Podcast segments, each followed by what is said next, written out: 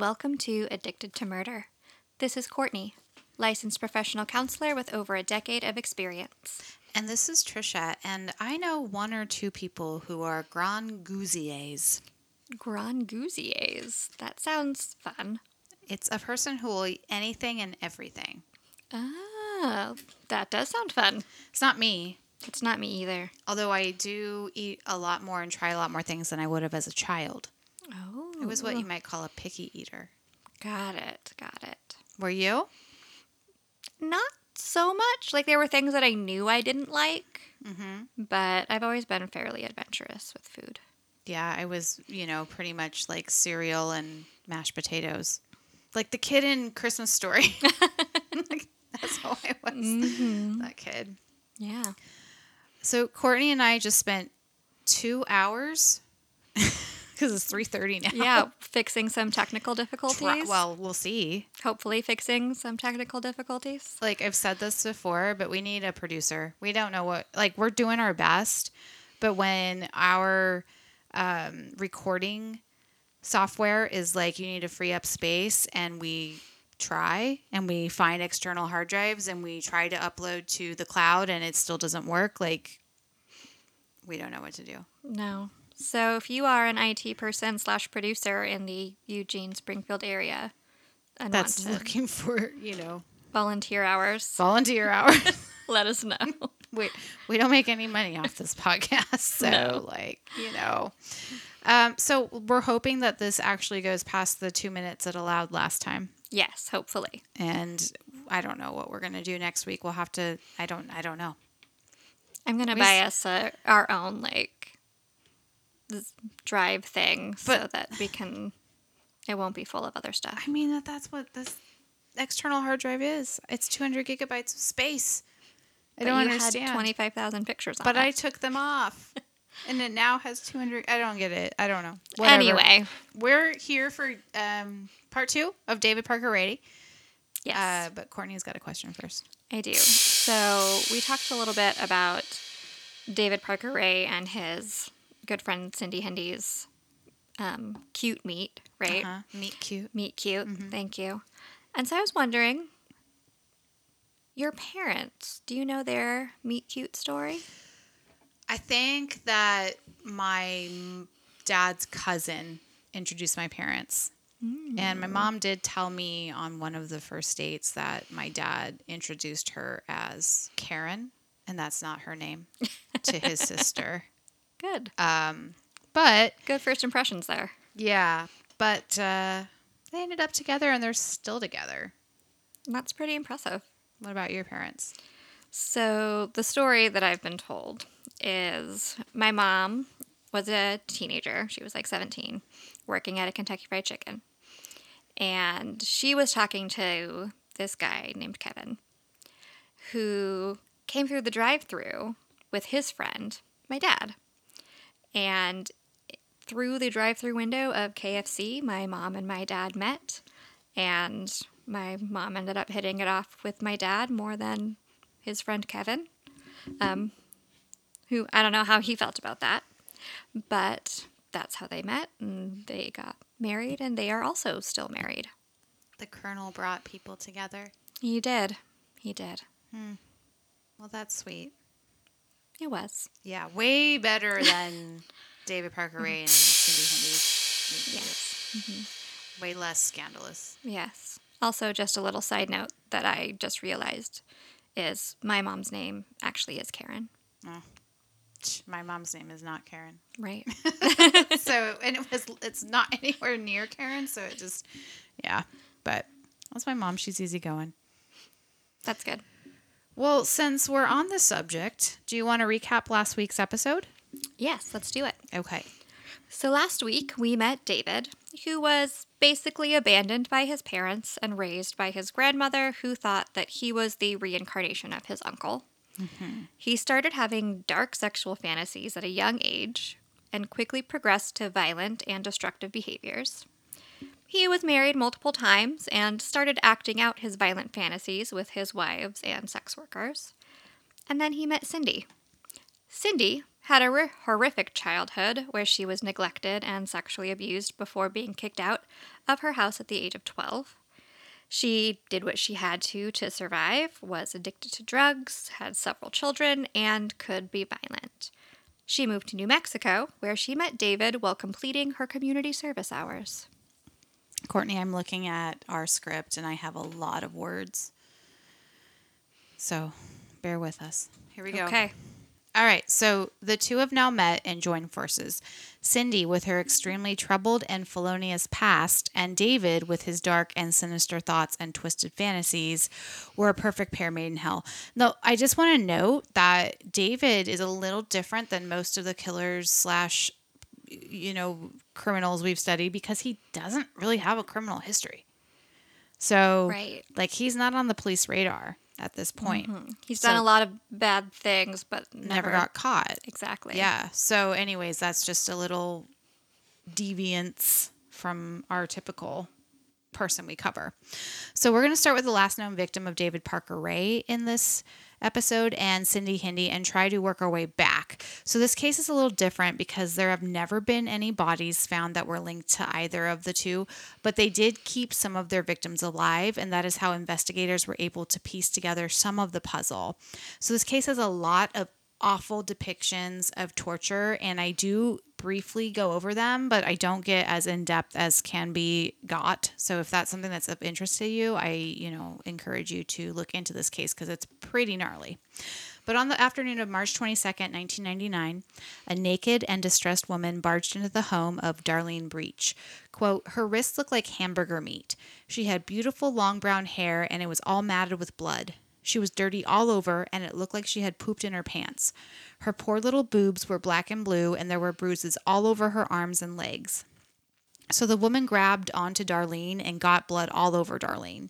Quote, she ran back from the front door and grabbed my arm and started talking very, very fast. She was terrified. She said some guy named David and his girlfriend Cindy had kept her locked up in a trailer for 3 days and nights, and during this time they did nothing but torture her. So on the third day she was there, the man, David, had put on a uniform and headed off to work. While he went to work, she was chained to the wall with Cindy Hendy. Somehow the captive, whose name is also Cindy, so, might get a little confusing in the story, was able to get the key and unlock her shackles. So the two of the Cindys got into a scuffle, but the captive Cindy was able to survive being hit in the head with the lamp and stabbed the other woman with an ice pick. She jumped out the window and ran away. Police were called, and the woman was identified as Cindy Vigil, the victim. With the description of the perpetrators, the police were able to apprehend both David Parker Ray and Cindy Hendy. When the police questioned Cindy Vigil, she explained that she had been doing sex work when she was introduced to the pair by her pimp 3 days before. When she got into their vehicle, the man, David, pulled out a badge and said she was under arrest. She was then handcuffed and secured in the camper.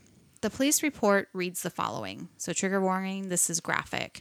Quote, Miss Vigil stated that she was taken to an unknown location where she was restrained by her arms and her legs. She said Ray placed dildos into her vagina and rectum simultaneously while Hendy watched on. She described receiving, quote, shock therapy, in which Ray attached electrical connections to her breasts, which would send electrical shocks through her body. Both times, Hendy would have a small revolver threatening to shoot her if she tried to escape. Courtney, what are your thoughts? Well, this is certainly something pretty new for us. Most of the serial killers we've covered don't have the patience or the infrastructure for this type of prolonged torture. Gary Heidnik tried with his Cellar of Horrors, but didn't quite get it right. And David and Cindy, by the time they kidnapped Cindy Vigil, were working very well together. And it's clear that they had a lot of practice already putting together this sadistic ritual. So this was a big story in the tiny town of Truth or Consequences, New Mexico, and it was played on the local news. One woman named Angelique saw the story and realized that she had also escaped David. She had tried to tell her boyfriend what had happened to her back when it had happened, but she wasn't believed. Well, she was believed now. She went to the police station to tell her tale. Angelique had been captive for 5 days, and she, unlike Cindy Vigil, had been actually taken into the toy box for additional torture. So Angelique was captured because Cindy Hendy offered to give her some cake mix and stuff for frosting. She was making a cake for somebody. Angelique and Cindy were acquainted. When she went to the trailer to get the stuff, David threatened her with a large knife. They then stripped her of her clothes and bound her to the bed. They played her a videotape that showed their torture rooms and tools, what they had done to others, and what they were going to do to her. They left her chained to the bed for 3 days. On the third day, David said, quote, "We're going to the play box. I want to show you my toys." They took her to another place on the property, a small trailer type of thing, and chained her up again. Angelique described it as, quote, "Looking around, I could see things that looked like medical instruments, pliers, clamps, claws, or saws and scalpels. There were also whips and chains and padlocks and other scary-looking restraints." Courtney, why do you think they left her in their house dwelling for 3 days before transferring her to the toy box? Do you think it was to wear her down or to induce fear? Yes. I think David was leaving Angelique tied to the bed for 3 days was very strategic. On just a practical level, you know, after being chained and abused, probably with minimal or no food and water, Angelique would have been much weaker physically and wouldn't have the energy or strength to fight back as much, especially in the space between the house and the new trailer.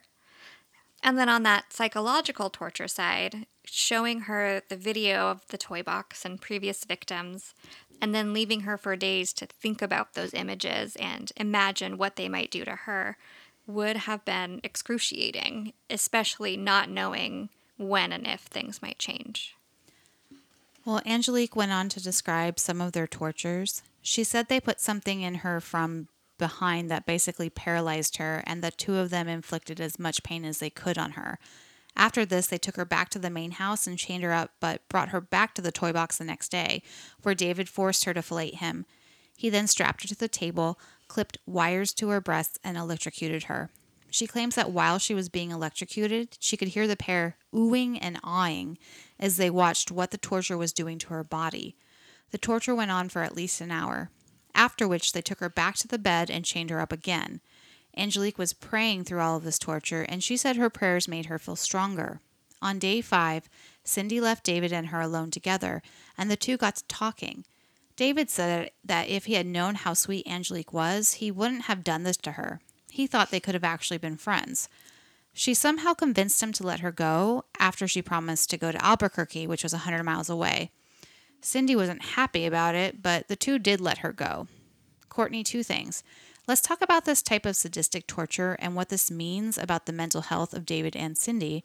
Let's also touch on David letting her go and also what kind of post-trauma issues this can cause to a person. So I think the key word in all of this is sadistic. A sadist is defined as a person who gets excitement, pleasure, or arousal by witnessing and or causing the pain and suffering of others. Sexual sadists become sexually aroused by this. David is absolutely a psychopath with sexually sadistic proclivities. Cindy is also probably a sadist based on her fantasies and her behavior in all of this. What is interesting about what happened with David and Angelique is that she managed to humanize herself to David, who viewed most women as objects to be taken. And so this changed the dynamic enough for him to let her go. Now, the torture that Angelique experienced over those 5 days would have a lasting impact on a person, and I would be very surprised if Angelique did not suffer from post-traumatic stress disorder, which might include intrusive memories, flashbacks and nightmares of what happened to her, emotional numbing or bouts of emotional dysregulation, hypervigilance, that sort of feeling of always being on guard and waiting for something bad to happen, and ongoing difficulty with physical touch or sexual intimacy. So you think that someone can humanize themselves to a psychopath? I think that in a way, they can, but it has to be like to the psychopath's benefit, if that makes sense. Mm-hmm. So humanizing them, trying to humanize themselves as like, oh, you don't want to hurt me. I'm a mom. I've got kids. Like, David doesn't care about that. Mm-hmm. But being someone who's like nice and amusing to him, then he benefits from you being a real person. Gotcha. Well, so at this point with like these two women coming forward, the FBI was brought in and they started looking for evidence. They found a videotape at David's place that showed a woman with a very distinctive swan tattoo being tortured. They were able to use that tattoo to find the woman it belonged to. A woman had called in an incident that had happened when her ex-daughter-in-law went missing for 3 days after she saw all the stuff on the news. Her daughter-in-law was the one that had that swan tattoo. Her name was Kelly. She told the story to the FBI. She had been given a ride by David's daughter, who went by the name Jessie. Jessie told her she wanted to get some coffee from her dad's house before she took Kelly home. Kelly had heard of David, and she heard that he may be involved in a devil-worshipping cult. Once she got into the trailer, father and daughter then held a knife to Kelly's throat and covered her eyes and mouth with duct tape. They then removed her clothes, put a dog collar on her neck, and took her to the toy box. Kelly says that her memory is hazy. She remembers some things, some items used on her, using a bathroom twice, and she remembers pain. Quote, he told me that his satanic group had been watching for a long time because they wanted me as a sex slave, but he finally decided I was too tight between the legs for good sex, and eventually he let me go. When asked why she didn't tell anyone what happened, Kelly said she thought no one would believe her. She had just been recently married, and her 3-day absence caused a rift in her marriage that actually ended in divorce. Courtney, a satanic cult? Daughter involvement? What the heck? Well, I mean, New Mexico is known for some shady things, mostly to do with Roswell and aliens, but maybe satanic cults were also involved there. I don't personally think that David was necessarily involved in a cult, but could have, you know, it could have been a story that he used to increase fear in his victims or like enhance his reputation around town. And as for his daughter, Jessie's involvement, I would not be surprised if she had been sexually abused by her father and groomed from a young age to help him in his conquests. So you're not seeing him as a Richard Ramirez type? No. Not that Richard Ramirez was in a cult, but he was definitely into satanic stuff. Right. Yeah, no. David seems far too, I guess, like logical. Mm-hmm. Yeah, I mean, if he was, like, it would be like he would use it just to get people to do what he wanted. Yeah, he would be like the leader of the cult. Well, just a little bit about Jessie. She did like to have sexual relations with women, and it was discovered during the raid on the house that David had set up a camera so he could watch his daughter have sex with others. Courtney? Again, more reason to believe that David had at some point abused Jessie. Yeah. So at this point, there were over 100 federal agents sifting through the property of David Parker Ray. The evidence they were gathering was so graphic and so disturbing that another victim was claimed. FBI agent Patty Rust had been assigned the task of drawing detailed pictures of the items found in the toy box. She spent 5 days in the toy box, and on the 5th day, she walked outside, pulled out her service revolver, and shot herself in the head, dying instantly. Courtney, we've never seen this type of fallout from evidence collection on another case. So secondary trauma experienced by first responders and law enforcement who witness the aftermath of a crisis is very real and can be very serious, but rarely does it have such an immediate and violent outcome. You know, I don't know exactly what Patty Rust saw and experienced in that trailer, but I would guess that there was something also in her past that was likely triggered additionally for it to lead to suicide in that manner. So just in case that wasn't clear, an FBI agent, a seasoned FBI agent, was doing her job at a crime scene, and whatever she saw made her go outside while at work in her, you know, crime work clothes and shoot herself in front of everybody and drop dead. Yes. That's how bad it was inside this toy box. Right. It was just, yeah.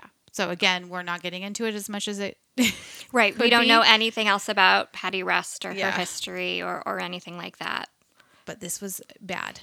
Yeah. That stuff that she was looking at. So One of the items recovered in the trailer was a clipboard that had what looked like a roster on it. One column said, quote, kidnap date. The other column said number of assaults.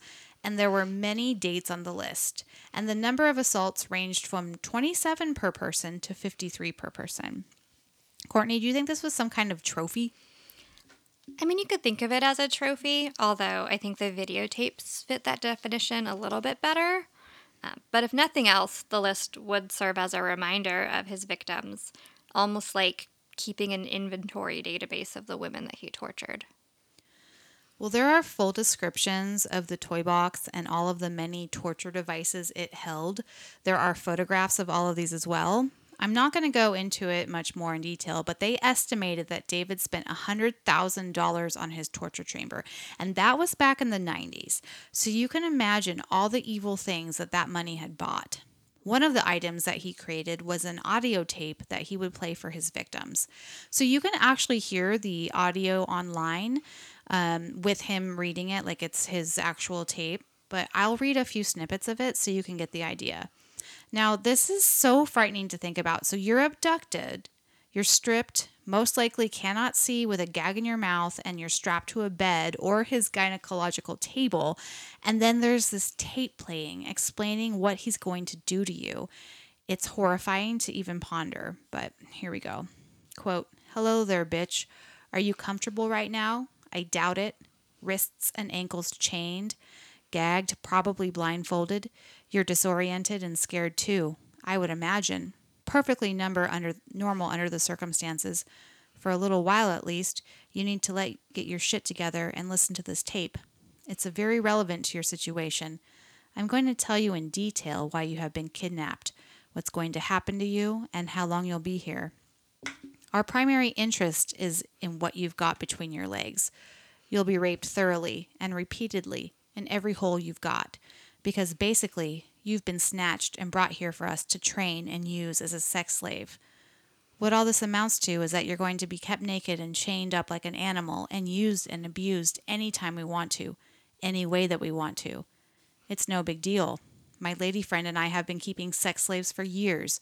We both have kinky hang-ups involving rape, dungeon games, etc. Okay, that was just a tiny bit of his tape that he would play. It got worse. It talked more in detail about the specific things that they were going to do to the captive. He does describe what he does when he is done with the hostage. He claims he doesn't want to kill the women, so instead he drugs them with sodium pentothal and phenobarbital. This, he claims, will make them suggestible, put into a hypnotic state. He will then play with their minds for a few days, bathe them, flush out any DNA evidence, and then release them on the road, brainwashed. David also claimed that he would use these women in fetish videos that he would then sell for big money. Courtney? That audio tape is very hard to listen to, and I can only imagine how much fear the women who heard it while being held captive must have experienced. I think it is possible that David's claim of not wanting to kill these women is true. There were never any bodies found in connection to him. But, you know, his type of sadism does seem to thrive more on creating ongoing fear and suffering. So can you imagine how much fear and suffering you would experience if you came to basically on a random road with foggy memories and covered in wounds and bruises? Letting victims go is actually another way of continuing to torture them. Yeah, and having lost days, you know? Right, days of time where it's all hazy. Uh-huh. I mean, he must have, I don't know how long he was experimenting to figure out the combination of drugs that worked, because I do believe that I recall that there were people that the evidence like that the police found or the FBI found showed women, and they were able to contact the women afterwards, and the women were like, I don't remember being there at all. Right. Like, it was a shock to them. Yeah, and if you think about Kelly's description of her abuse, like, there were whole days that she didn't really remember much of. Yeah. Okay, well, so at this point, the evidence has been collected. 3 survivors have come forward. No bodies have been found. But again, they're in the desert. There could be bodies anywhere, including the giant lake that is nearby. I think it's Elephant Butte Lake was what it was called. David Parker Ray and Cindy Hendy have both been arrested. David's accomplice and potential cult member, Roy Yancey, has also been arrested in connection to the goings-ons at the toy box. David's daughter, Glenda / Jessie, was also arrested. So there is a lot that went into prosecuting this case. The judge decided to make it three separate trials for David and the three victims. And Cindy flipped on David and cut a deal. Are we surprised? I don't think so. She ended up testifying against David Parker Ray, and she would get 36 years for her part in the crime. Roy Yancey got 30 years for a murder. Per Wikipedia, quote, 1997 murder of 22-year-old Marie Parker in Elephant Butte.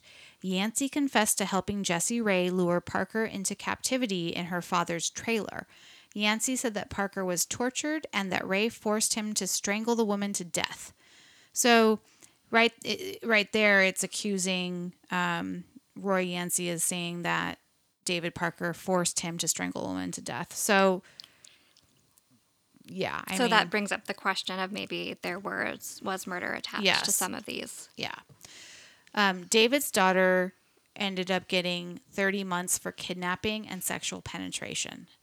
David would accept a plea bargain a week into one of his trials for 225 years. Okay, so Roy Yancey got the 30 years for murder. Cindy Hendy got 36 years for her part in the crime. The daughter got 30 months, and then David got 224 years. Yes. Okay. 2 years after David was sentenced, he died of a heart attack. Courtney, Cindy Hendy was released in 2019, about 19 years into her sentence. What do you think about that? She's out. She is. You know, I don't have much sympathy for Cindy. She did some horrible things to these women that are inexcusable. And yet there's a part of me that does wonder how much Cindy was also a victim of David. She was already severely traumatized when she met him, and being 20 years older than her made it easier for David to manipulate her into potentially doing his bidding. I also wonder if the kind of, quote, shared fantasies that David and Cindy claim to have shared and that David then acted out on Cindy maybe started off as consensual and shared fantasies, but then rose to a point beyond what she wanted. And so she participated in the torture of other women, at least in part, so it wasn't done to her. I mean, if we look at grooming behavior, he sought out someone who was vulnerable. Yep. And, yeah, molded her. Right. And that's all conjecture, of course. Right. We don't know what was happening. If they hadn't met. Mm-hmm. All right. Well, that was a weird case, but David Parker Ray is a suspected serial killer. What do you think? Do you think he was a serial killer? I would be surprised if he's not. Yeah. Given the level of sadism and and going too far. I mean, Gary Heidnik didn't try to kill his victims, but sometimes accidents happen. Right, especially when you're playing with things like electricity. Mm-hmm. And prolonged torture. Mm-hmm. Yeah. Right. So there is, like I said, a ton on this case. So if you out there are interested in more of the horrific details, you can definitely find out about them online and through shows and YouTube and all that. I just personally couldn't put more effort into this one than I did. I didn't enjoy writing this one up. I put it off for a long time. It was distressing. Made me feel pretty vulnerable as a woman. Also, the fact that he had a female accomplice makes it even more frightening. Courtney, next case. Yeah, so I had heard the nickname of our next killer that we're going to talk about, but didn't really know anything about their story. So what I will say is that because of how his story ends, he was mostly forgotten instead of being more immortalized like his contemporaries, Ted Bundy and Ed Kemper. So he was operating right around that same time. It was the time of the big serial killer boom. Yep. But everyone remembers their names and no one really remembers him. Right. I mean, I think I had heard of his moniker, but not, I didn't know his name. Right. Until we watched that little thing on him. Yeah, that documentary. Mm-hmm. Well, Courtney, what do we do when a park ranger invites you to come play in a creepy trailer in the desert? You go nuts, go home, and go to therapy. Sounds good to me. Thanks, everyone. Be safe. We'll see you next Tuesday. Bye. Or actually the Tuesday after that. Thanks. Bye.